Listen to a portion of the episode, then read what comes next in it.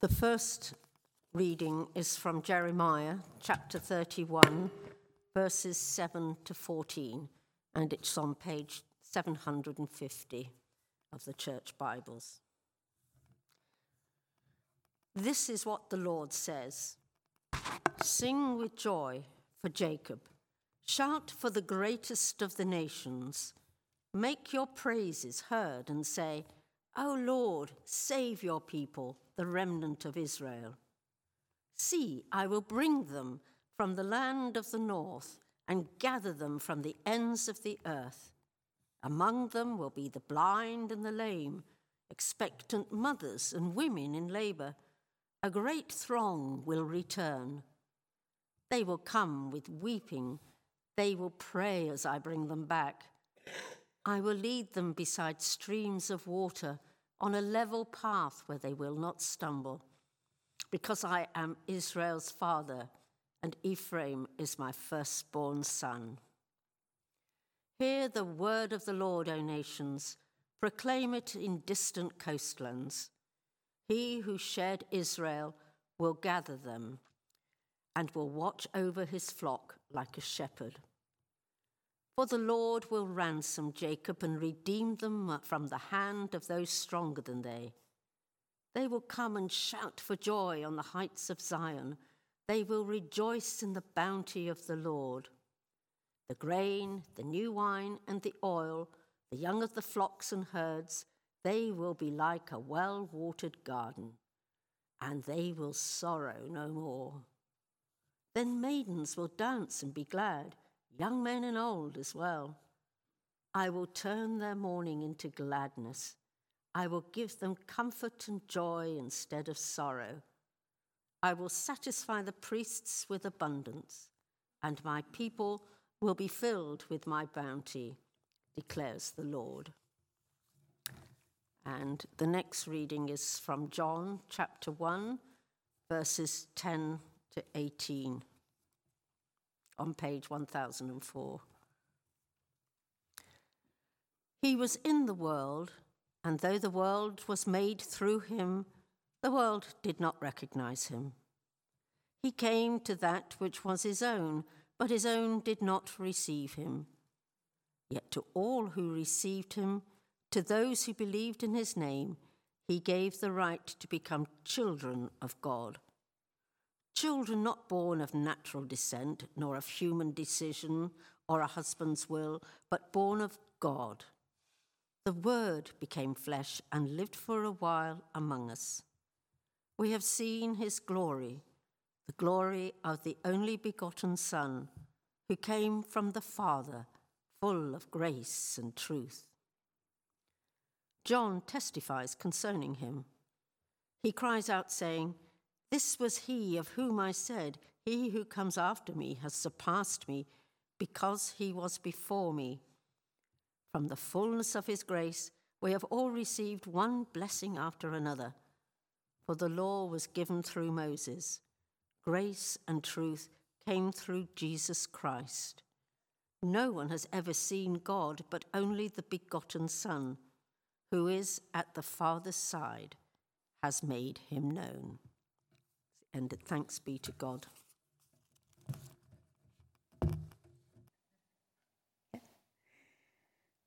So let's pray. Father God, may Fiona's words be your words to us this morning. Open our hearts to you, and may we go away changed in our thoughts, words, and actions. Yes, we're continuing this morning. Um, with our theme about Jesus' messiahship and mission. And this is the word that was sent. When I first began to prepare this morning, I read the passage, and then, as is my wont, I looked online to see what other theologians, etc., had said about it. And I was going to share with you. Oh, yeah, there we are. Thank you. Yes, I'll share with you then what uh, the first thing that I read God bless the preacher who tries to say something sensible about this text in 20 minutes or less. so, he then goes on to say perhaps the best approach is to read it, prop the Bible open in a visible sp- place, lie down in silent, abject humility before the text, and then after 20 minutes or 20 years, stand up and say Amen. Now, I have to agree with the Reverend George um, Hermanson that these writings of John do deserve us thinking about them for the next 20 years. I'm not going to take 20 years to talk about it, though. Um, so, given, given that this is a, a, strange passage, um, I've divided it into two halves. So, we're going to have the first half and then sing a, sing a hymn, and then we're going to continue on to this, the second half. John's Gospel, just a little bit of background. John's Gospel is a bit different from the others, and by all accounts was written about 100 AD. And unlike the other Gospels, it was written um, with the, with, not with the traditions of Judaism in mind, but for the Greeks. John was writing in Ephesus, and so it was written for Greeks rather than Jews. John's Gospel was written um, with a clear purpose in mind which is stated towards the end of John. I've always found these words fascinating. So, next slide, please.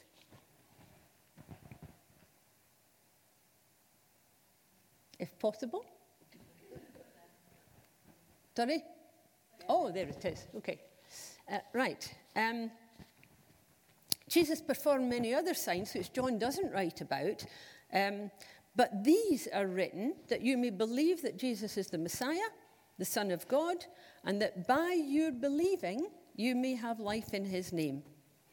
So it's after many years, if you think about it, if this is 100 AD, it's many years of contemplation, prayer, meditation, debate, discussion with many others, I'm sure, that this gospel is written. John's not writing about the events of Jesus' life as some of the other commentators are, but more about the meaning of them. He's more interested in the meaning and interpretation of what Jesus said than about what he said. So he's writing about the signs that show who Jesus really was the Messiah, the Son of God. So, turning to our passage this morning, in verses 10 to 13, John, remember looking back, records what happened when Jesus came and dwelt among us. Now, in our Old Testament reading, Jeremiah had envisaged accompany the coming of God's salvation and all God's people being brought back together. There'd be feasting and dancing and singing and shouts of joy as all God's people were brought from all corners of the earth back as one. But with hindsight, John's telling us a different story in that although Jesus was in the world, and although it was through him the world came into being, the world failed to recognize him. And even his own people, for whom he came, refused to receive him. So it was very different from what Jeremiah had thought would happen in the future. But John had also seen that there were those who accepted Jesus as Son of God and that their lives were changed. So he says, to, to all who received him, who believed in his name, he gave the power or the right or the privilege or whatever it is to become children of God. I think it's quite important to notice that that's a change that's not done to us. We're not made children of God. We have a right to become children of God. It's something that we do by believing and choosing to accept who Jesus is. So, becoming children of God means becoming members of a new family, God's family.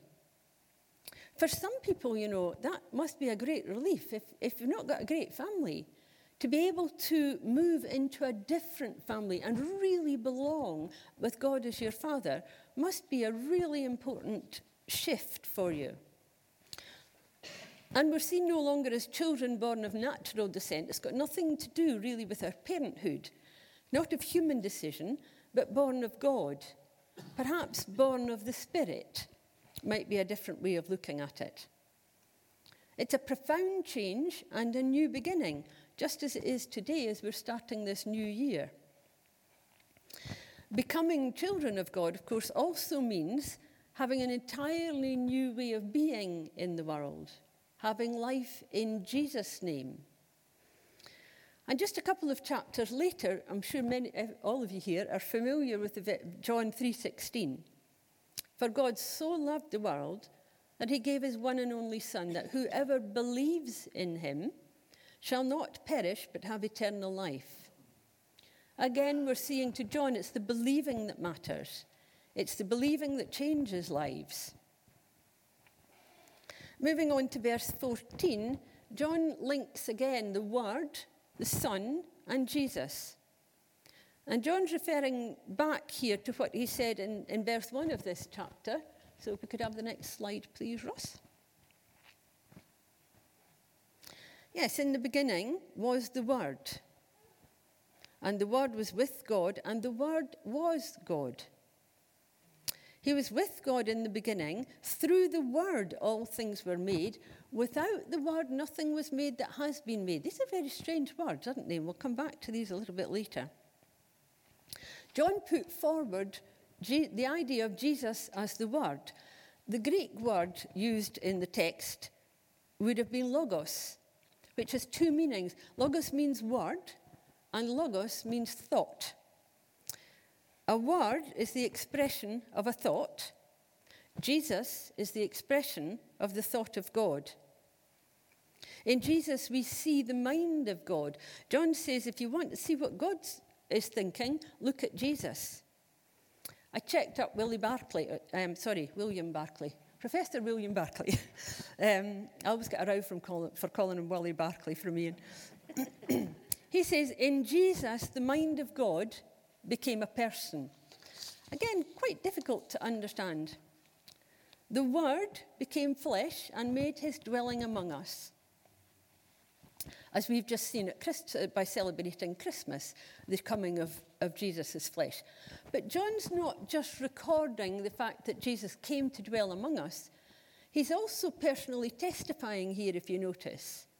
He's saying, We, he and all his compatriots, I suppose, we have seen his glory, the glory of the one and only Son, who came from the Father, full of grace and truth. Two very important words.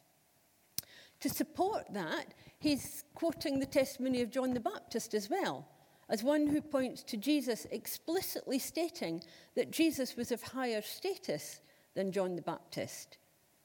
John is recognizing Jesus as the long awaited Messiah talked about way back in, in Jeremiah.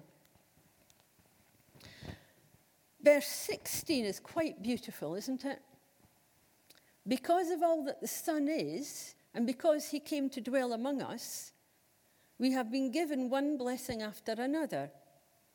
Some versions say we have received grace upon grace, blessing upon blessing.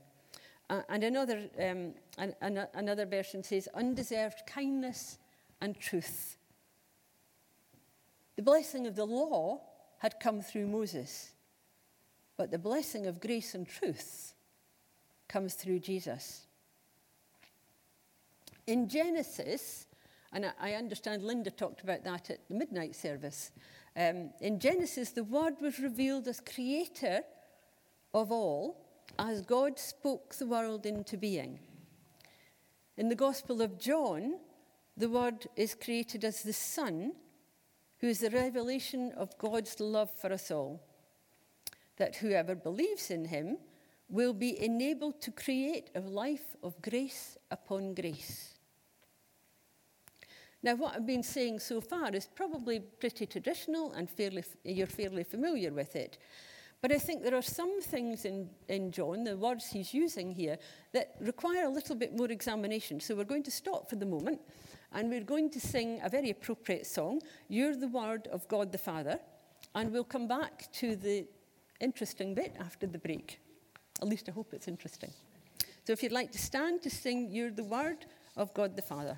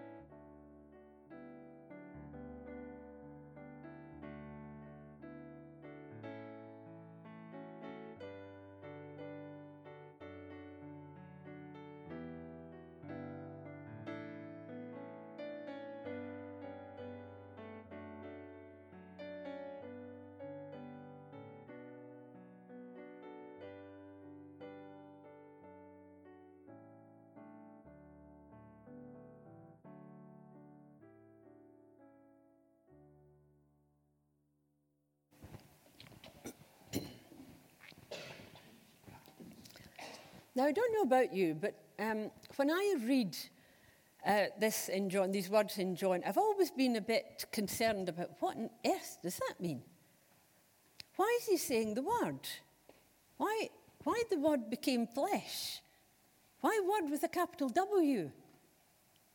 And I couldn't find any other preachers or theologians on the net at all who even mentioned it. And so this is my stuff, really, that you're getting now. And you can see what you think about it. It's just something to think about. First of all, remember that, that um, John's being written in Ephesus. And uh, at university, um, I studied the work of Plato, who was in Athens. And just a couple of hundred years before this gospel was written. In Plato, words like beauty or goodness or justice were spelt with a capital letter. The idea being that that would draw attention to their exalted status. Beauty with a capital B is a kind of eternal, changeless form of beauty that couldn't be seen in the real world. Nothing could be that beautiful. It's the ultimate in what beauty was. When I was preparing for this morning, um, I suddenly thought, love divine, all loves excelling must be spelt with a capital L, mustn't it? Because the love of God is the most beautiful love. There is nothing um, that can surpass that. Therefore, the word with a capital W is the ultimate, unsurpassable word of God. God's divine word is Jesus, who was God. But even that's peculiar, isn't it? What on earth does that mean? The writers of Genesis and, and John's Gospel point to the creative power of the Word. Now, they didn't have the advantages of modern science, but seem to understand it is the Word that does the creating. In Genesis, God said, Let there be light or water or living creatures or whatever. And there were. John says the Word was God, and everything came into being through the Word. So John seems to be saying that the Word is it's the Word that's creating the outcome. And I just wanted to explore that a little bit. So, enlightened modern scientists are able to demonstrate scientifically the Word is the creator. There's no separation between mind, thought, word, and the manifestation of that mind or thought or word. So, oh, there we are, we've got it. uh, Bruce Lipton um, is a biologist who wrote a book called, strangely enough, The Biology of Belief. Quite an odd title. The Bible says, as a man thinketh, this is Proverbs, as a man thinketh, thinketh, so he is. Bruce Lipton, biologist, says, all cell behaviour is the result of perception, saying exactly the same thing. And um, Bruce Lipton can demonstrate that um, scientifically. And of course, excuse me, as a psychotherapist and clinical hypnotist, I'm very well aware that if you change the word, you change the thought, belief, you change the person physically, mentally, emotionally, spiritually, chemically, any other way you can think of. One of my clients came in recently and, and she said, Fiona, it's really odd. But this seems to change your brain. And I smiled and said, Yeah, that's exactly what's happening to you. Your brain is actually changing. This is a girl who was determined when she first came to me. She said, um, I'm going to commit suicide in February, she said. I'm going to kill myself in February. I've given myself a year. She'd she'd had several other attempts at suicide over the years. She said, I've given myself since last February, and by the time she came to me, it was about October or something, and she said, I'm going to kill myself in February. And I said, Well, that's very interesting. Um, the change in her in just a few weeks has been incredible, and she's uh, stopped smoking marijuana, I'm glad to say, uh, without any help at all. Just suddenly, I don't want it anymore. She is no longer going to kill herself, she tells me, which is very good news. And she's almost off all her antidepressants, which is astonishing. Change the thought, change the outcome. Now, if that new thought is the truth, then the outcome is freedom. John says the Word was God. Candace Pert, who is um, or was a neurolo- ne- neuroscientist and, and pharmacologist, very well known um, scientist who found, discovered how to block the AIDS virus from attaching itself to the body. She's very, very well known. She says your body is your unconscious mind. So that, that, again, the two things are saying exactly the same thing. And of course, again, she could demonstrate that. That's back in the 1970s, so this isn't new. And of course, the word can be many different things. Next slide, please. Yeah, as I was um, writing this, I thought I'll, I'll just write down what, what words could be. So there you are. There's a whole list, that, just the ones that I came up with. I'm sure there are very many more. Um, and these words are what create you. And yeah, I've put up there physically, mentally, emotionally, spiritually, chemically, any other way you can think of. One example that you'll all be familiar with is the placebo effect. If you give one person a painkiller and another a sugar pill, a placebo, and do an MRI scan, you'll see exactly the same effect in both brains.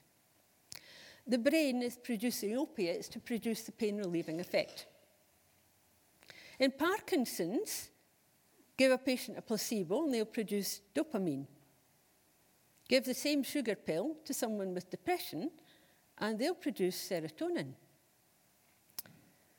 The brain produces specifically what each person thinks is going to happen. Now that's astonishing. And of course, it's not a figment of their imagination because the brain actually is producing dopamine or um, serotonin.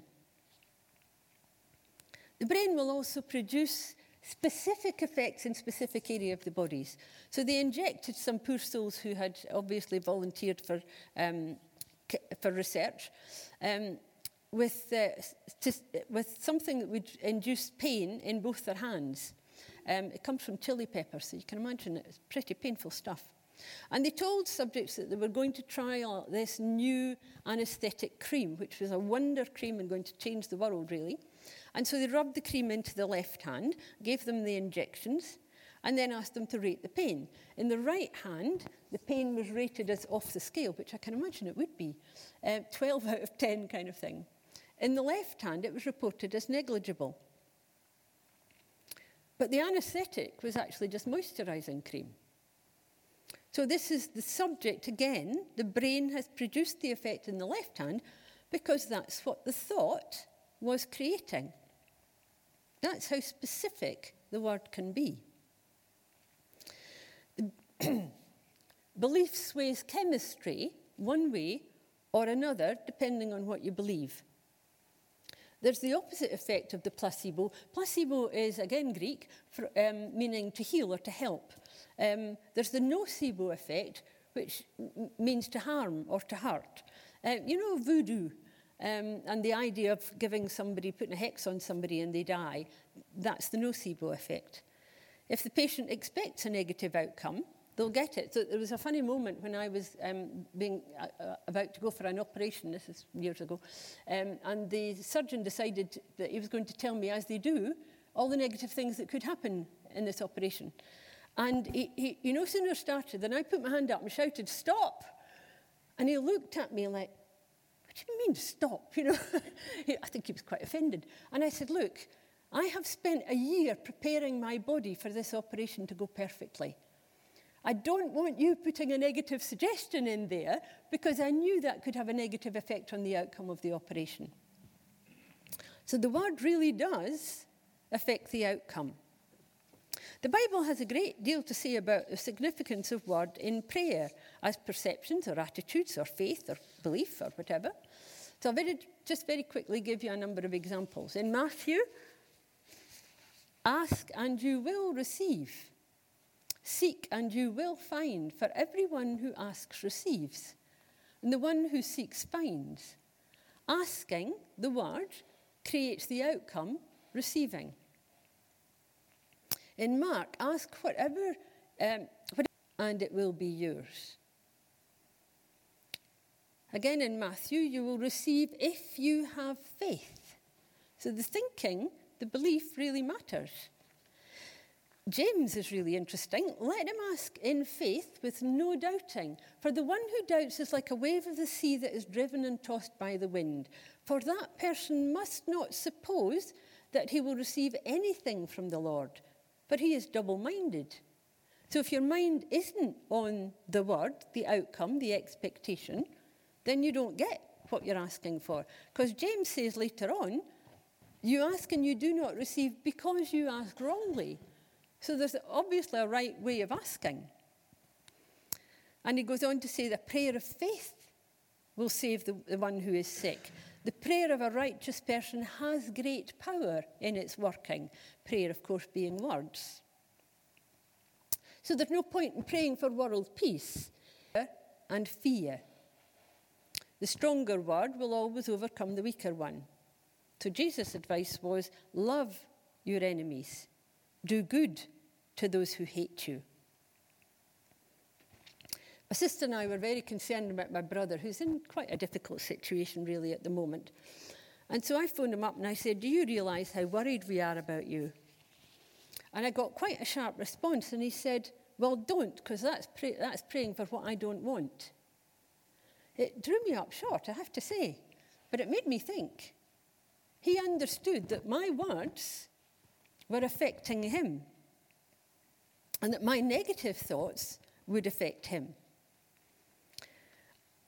Worrying works against you. So in Philippians, we read, Do not be anxious about anything, but in everything by prayer and supplication with thanksgiving, let your requests be made known to God. You're already thanking God before you re- receive the outcome. Again, it's the believing that matters. That's faith. So, the biblical advice, next slide, please. Sorry, eh? I learned this in the authorized version. I'm terrible for just doing things from memory. Whatever is true, whatever is honest, whatever is just, whatever is pure, whatever things are lovely, whatever is good report, if there be any virtue, any praise, think on these things. It matters what we think with our minds. And there's a whole lot more in the Bible that I haven't mentioned this morning that, that supports that. I want to leave you this morning, though, with a little story about faith and belief and being persistent in prayer, as Paul suggests to the Colossians. Colossians. If, uh, yeah. This is Isla Grace. Isla Grace is my um, niece's child. And there's quite a story about Isla Grace and her coming here. Uh, my niece got married um, 11 years ago, uh, last August. Um, Isla Grace was born in August. She's 25 weeks old today. 24 was last Sunday's picture. Um, she's 25 weeks old today. So 11 years ago, they got married, and my niece had always wanted, since she was about this height, to have children of her own. She got cards printed when she was 14 to say, I will babysit for all the neighbours. Um, she loves children so much. She wanted a big family. And uh, so um, they decided to have a family right away. And they, so she got pregnant and she lost the baby. And she got pregnant and she lost the baby. And she got pregnant and she lost the baby. I don't know how many times that happened, but I wouldn't be surprised if 18 to 20 miscarriages because she just couldn't hold on to the baby. So on to the next stage, this girl with faith, God wants me to be a mummy. She always said, I've got to be a mummy. I'm here to be a mummy. That, that was her one and only aim in life, really.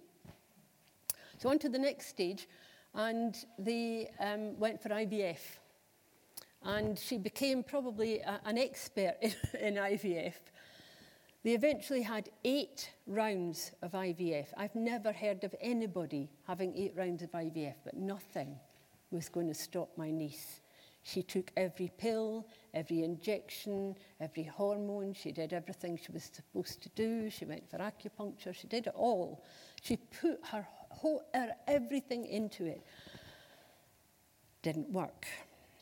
So we're on to the next stage. What we're going to do now. So moving forward, Julie says, going to go down the surrogacy route because she wanted her own child. she was going to be a mummy and she wanted her own baby, her and her husband's child. So they went off to Kiev. And they were there quite a long time. And disaster struck because um, her husband, who hasn't ever had any problems at all, suddenly went through in Kiev two uh, operations, which meant that he would no longer be producing sperm. And so what they collected during these operations was all they had. This bit will get to me. God's hand's been in this all the way through. We've seen it. The embryologist locked himself away for a day, this guy in Kiev. God bless the embryologist. locked himself away for a day, turned off his phone, refused to be disturbed in any way with the egg and the sperm, and produced wonderful embryos. And so we are so grateful. And um, so we get a surrogate and she becomes pregnant and she loses the baby. And my niece picks herself up, dusts herself off, and says, On we go. God wants me to be a mummy. So then we get a second surrogate, Karina was her name. And the wonderful, beautiful Karina, again, God bless Karina. My sister and I say that all the time God bless Karina, wherever she is, whatever she's doing now. She gave birth to Isla Grace uh, last year in August. The most wonderful thing that could have happened is this beautiful child the Word of God made flesh? Is it the faith and the absolute belief that brought about the creation of Isla Grace? For me, she will always now, after this passage this morning, be Isla grace upon grace upon grace upon grace. Because this, for us, is the grace of God. And as everything is created through the Word, does that mean we too are the Word of God made flesh? And is that a capital W or a small w? Is that the same as Jesus or different from Jesus? I don't know. But I'll leave you to ponder it on this new year.